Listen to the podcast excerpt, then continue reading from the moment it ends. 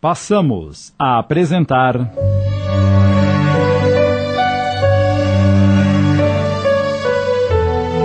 O Jardim dos Girassóis. Obra de Lígia Barbieri Amaral, adaptação de Sidney Carbone.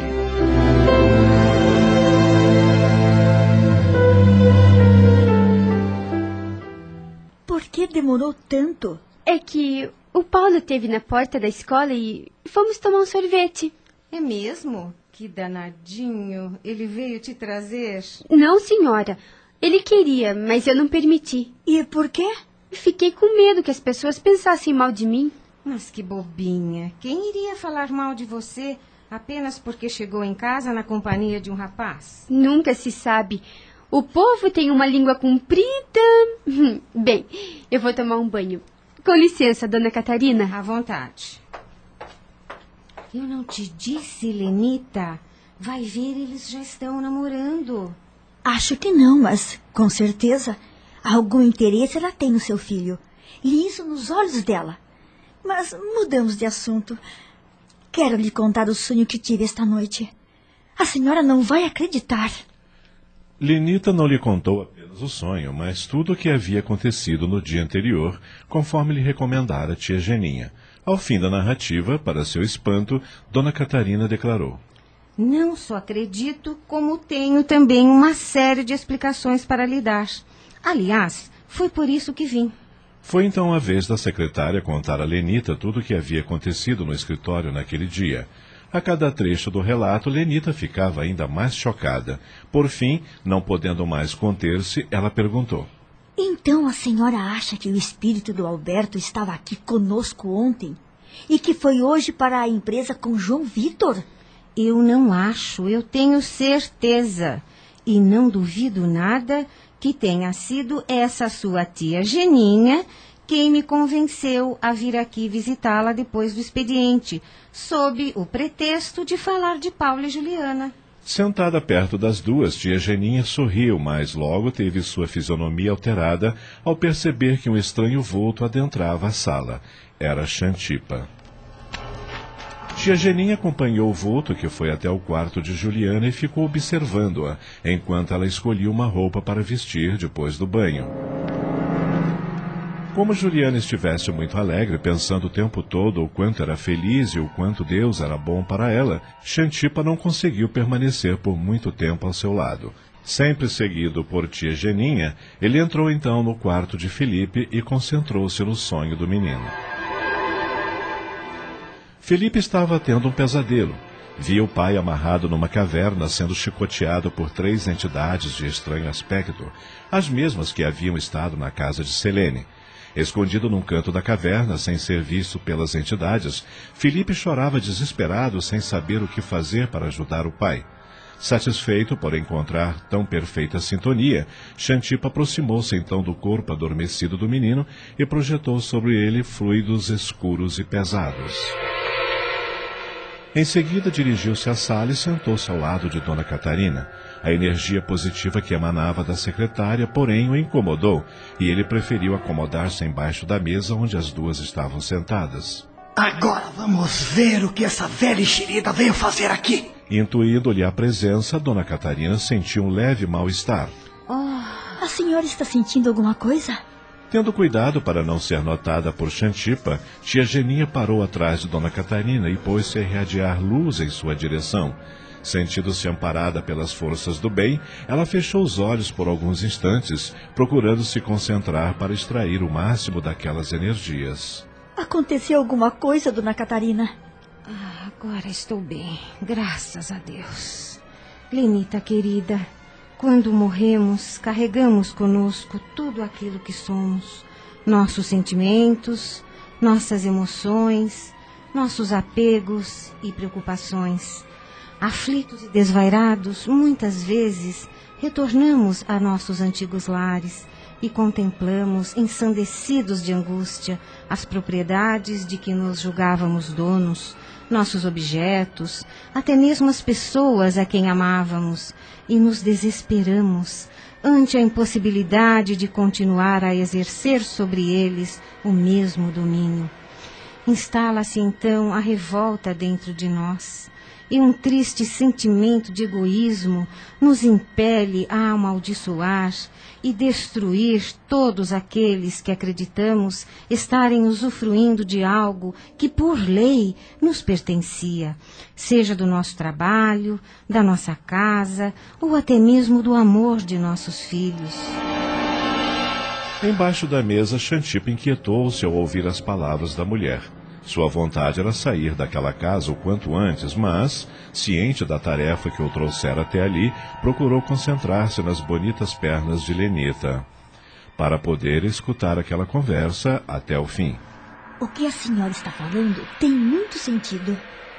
Alberto era realmente uma pessoa muito dominadora e muito ciumenta também. Na verdade, minha filha, o homem só possui em plena propriedade aquilo que lhe é dado levar deste mundo, a sua inteligência, os seus conhecimentos, as suas qualidades morais. São esses os verdadeiros tesouros a que se referiu o Mestre Jesus, os únicos que a ferrugem e os vermes não comem, que os ladrões não podem desenterrar e roubar. Todavia, poucos de nós se lembram de cultivar esses tesouros enquanto encarnados aqui na terra. E a grande maioria carrega para junto do túmulo a dor da frustração diante do bem que não conseguiu realizar. Mas o Roberto era uma boa pessoa. Não desejava mal a ninguém.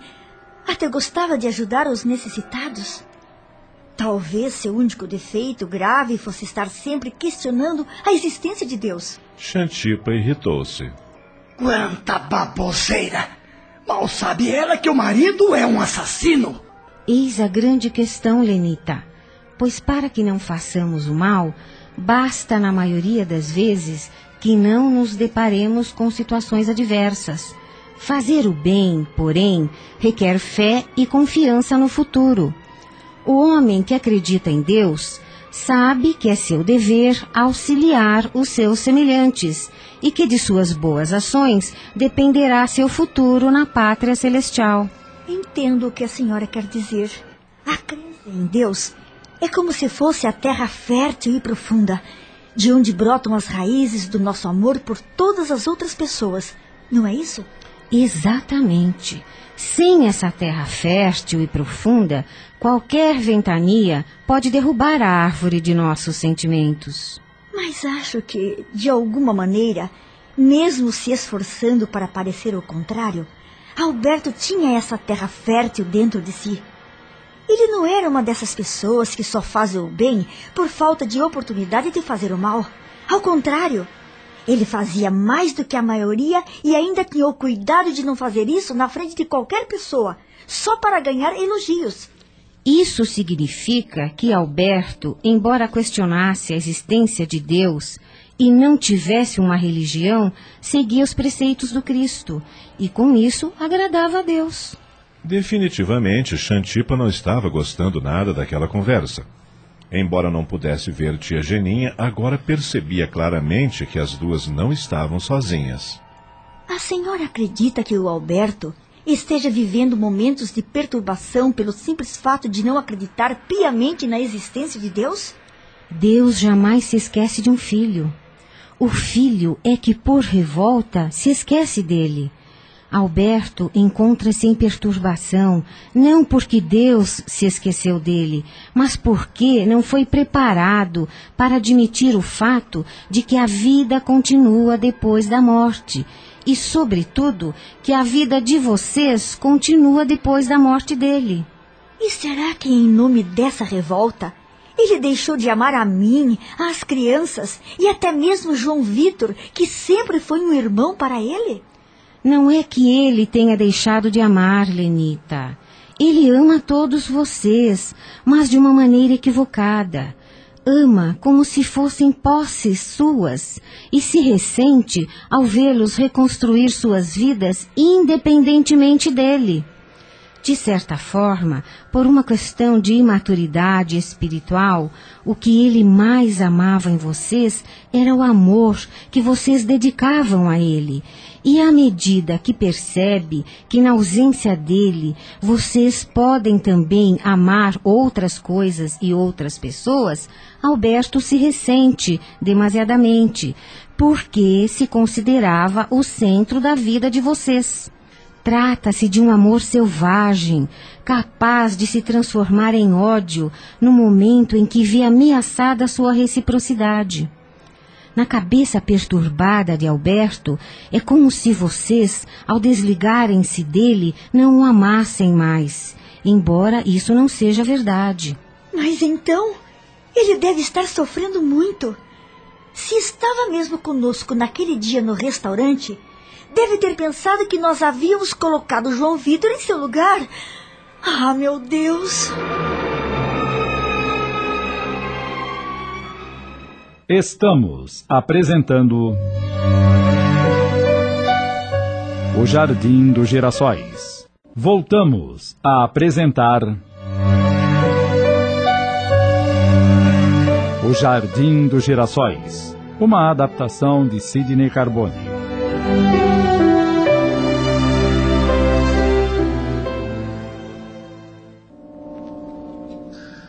No caso de João Vitor, a situação é ainda mais complicada. Porque, além de estar convivendo com vocês, ele assumiu o cargo que Alberto desejava na empresa, até em função da maneira abrupta com que Alberto foi tirado da vida. Ele não pôde entender a atitude de João Vitor como um reflexo da amizade que existia entre eles. Ao contrário, acredita que o amigo o esteja traindo, que esteja se apossando de tudo o que outrora lhe pertencia. Nesses casos, é muito comum o espírito colar-se à pessoa que acredita que esteja ocupando o seu lugar para viver, através dela, a vida que não mais lhe pertence, ou simplesmente para vingar-se, sugerindo que faça coisas que só prejudicariam. Então foi por isso que tia Geninha insistiu tanto para que eu convencesse João Vitor a não discutir com o senhor Fernandes? Se ela pediu isso a você com tanta ênfase, é porque provavelmente Alberto estava tramando uma maneira de fazer com que João Vitor se indispusesse como chefe, alimentando-lhe pensamentos que poderiam até causar a sua demissão. Xantipa mais uma vez irritou-se. Ah, então foi essa tal tia Geninha que atrapalhou tudo. Ela não perde por esperar. Lenita pensou por alguns instantes, mordendo a ponta das unhas, e então desabafou com os olhos umedecidos de lágrimas. Eu amo a Deus, dona Catarina. E amo profundamente o Alberto, as crianças e o João Vitor também, que sempre foi mais que um amigo para nós. E é em nome desse amor que eu lhe pergunto: o que eu posso fazer para ajudá-los? Antes de mais nada, você precisa se fortalecer, cercar-se de boas energias, entender melhor o que está fazendo aqui na Terra, estudar e aprender sobre o mundo espiritual. E como eu posso fazer isso? Embora eu sempre tenha acreditado em Deus, nunca tive uma religião. Meus pais nunca ligaram muito para isso. Quando me sinto chateada, costumo ir até uma igreja, a primeira que surgir à minha frente, e pedir ajuda à Nossa Senhora. Se você quiser, posso levá-la para assistir a uma reunião na casa onde eu frequento. Tenho certeza que vai gostar muito. Eu adoraria. E quando são realizadas essas reuniões? Às quintas-feiras e aos domingos, elas são abertas ao público. Mas eu acho que neste momento você necessita de um atendimento de emergência, que só pode ser dado nas reuniões mediúnicas. O que é reunião mediúnica? Uma reunião fechada em que os espíritos se comunicam através dos médiums. Isso quer dizer que o Alberto poderá falar conosco? Se ele quiser, creio que sim. Ao ouvir isso, Xantipa disse em tom de pilhéria. Isso é que nós veremos. E quando será realizada essa reunião mediúnica? É amanhã, terça-feira, às oito horas. Eu, inclusive, falei também com João Vitor, mas acho que ele não gostou da ideia. Se você pudesse convencê-lo a ir conosco. Deixe comigo. E quanto a Felipe e Juliana? O Felipe pode nos acompanhar. Tem um grupo de jovens que cuida das crianças enquanto os pais participam da reunião. Em meio a brincadeiras, elas aprendem alguns conceitos básicos da doutrina, como respeito aos semelhantes, a importância da caridade, a bondade de Jesus e muitas outras coisas. O Paulo, meu filho, faz parte desse grupo. Quanto a Juliana, tenho certeza de que Paulo deve estar prestes a convidá-la para assistir a uma reunião da Mocidade Espírita, que funciona aos sábados à tarde. Ah, dona Catarina, essa sua visita foi uma bênção. Nem sei como agradecer. Agradeça a Deus e a sua tia Geninha, que com certeza foi quem nos aproximou. Bem, Prepare-se, querida, porque amanhã, se o Alberto estiver próximo, como eu imagino, vai acontecer de tudo para impedir vocês de irem à reunião. Logo ao acordar, faça uma prece a Deus, pedindo para que lhe dê forças para vencer todos os obstáculos e conseguir encontrar-se comigo no centro às sete e meia. Nada me impedirá de fazer isso. Nesse momento, ainda escondido debaixo da mesa, Xantipa soltou uma gostosa gargalhada. Antes de se retirar, Dona Catarina ainda advertiu. Não perca sua fé em hipótese alguma, procurando sempre cultivar pensamentos de alegria e otimismo. Assim tornará mais difícil a aproximação de espíritos mal intencionados. Como dizia o Mestre Jesus, orai e vigiai. E lembre-se, às oito horas em ponto, fecham-se as portas do centro, não podendo entrar mais ninguém. Às sete e meia estaremos lá, com certeza. Agora preciso ir. Após a saída de Dona Catarina, Lenita sentia-se como se estivesse inundada por uma torrente de luz. Foi ao quarto de Juliana para contar à enteada tudo o que ouvira, mas a garota estava mergulhada na leitura do livro que ganhara de presente de Paulo, que Lenita não quis incomodá-la. Dirigiu-se então para o seu quarto a fim de descansar. Xantipa saiu do seu esconderijo e foi ao quarto de Felipe. Vendo que o garoto continuava agitado em seu pesadelo, decidiu ir embora, considerando sua missão cumprida por aquele dia. Logo que ele saiu, tia Geninha chegou a aproximar-se de Felipe, disposta a anular as energias negativas que Xantipa impregnara no garoto. No momento em que ela se preparava para aplicar-lhe um passe reparador, porém, o espírito doutor Márcio, o médico que cuidara de Alberto na espiritualidade, completamente envolto em luz azulada, se fez visível no quarto e a advertiu. Não pense em fazer isso, Geninha. Não podemos fazer o que compete aos encarnados, mesmo amando os demais. Cada um tem uma série de lições a aprender, as quais fazem parte de seu caminho evolutivo. Mas ele é ainda tão pequeno e indefeso. Felipe precisa entender que não pode ir atrás do pai quando quiser, sem a nossa autorização. Além disso, ao vê-lo adoentado, Alberto fatalmente será obrigado a reavaliar suas últimas atitudes. Mas para evitar que isso aconteça, Xantipa e seu bando montarão guarda ao lado de Felipe. É bom que eles estejam por perto. Esses irmãos necessitam de doutrinação e só teremos oportunidade de fazer isso se eles acompanharem Felipe, Juliana e Lenita na reunião de amanhã. Acabamos de apresentar.